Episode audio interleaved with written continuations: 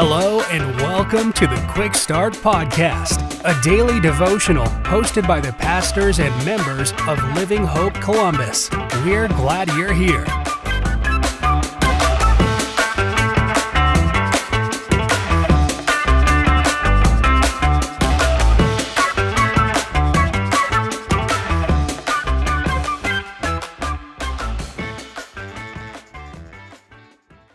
Well, thanks for tuning in to the Quick Start Podcast. My name is Seth Murphy, and I'm one of the members of Living Hope Church Columbus.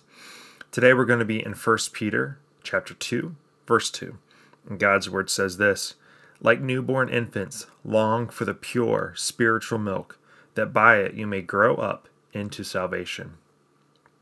You know, over the last several years, one of the neat parts of being a parent is being able to watch my children try different foods and their reactions to it in our house, food is kind of a big deal. We enjoy trying new foods, and, and it's always cool to see how my kids' eyes light up when being introduced to a new texture or flavor for the first time and really liking it.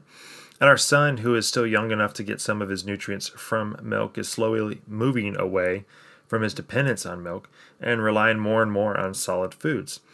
But I remember when he was first born and through the early months how much he needed milk because he knew and we knew that he needed that more than anything to grow. And if you have children, you probably understand that no matter the hour, if a baby needs its milk, it will let you know and not let you sleep.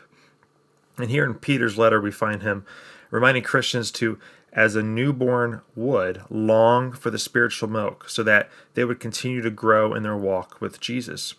And that word long is, is actually like an intense craving that we know that infants have for milk uh, when they are young. So, like my son who would crave milk early on, Peter is reminding us to crave the spiritual milk as believers. And that spiritual milk is the Word of God.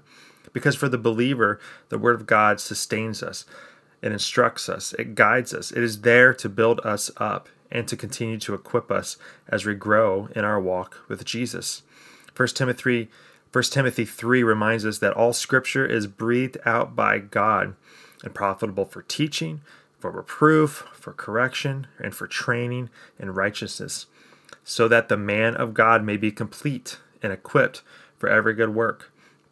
So, as we take in God's word, we are being built up and equipped for good works. Then, those are good works that He has prepared for us to do according to Ephesians 2. But back to my son, what if he only stayed on milk? What if instead of growing up to eat solid foods, he simply lived his life on only milk? Which we know is unsustainable as we grow and mature and need more nutrients. Well, he'd be pretty uh, malnourished. He wouldn't be growing until he gets the nutrients that he needs, which he can only get from solid food. Well, the same is true for us. If we are complacent to only feed on the basics of what the Word of God offers, at some point our growth will stunt. And only will be only when we come to truly know Jesus will we continue to grow in Him. And we do that by continually being in His Word. So, my prayer for today is that we continue to put on the mind of Christ by reading and understanding His Word. And that, as it says in Psalm 1, we will think on it day and night, and that we will continue to grow in our walk with Jesus. Thanks for joining us today. Have a great rest of the day.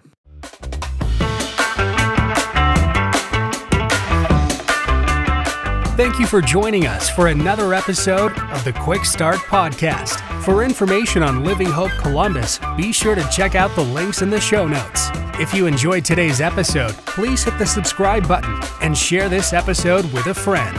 We look forward to you joining us next time.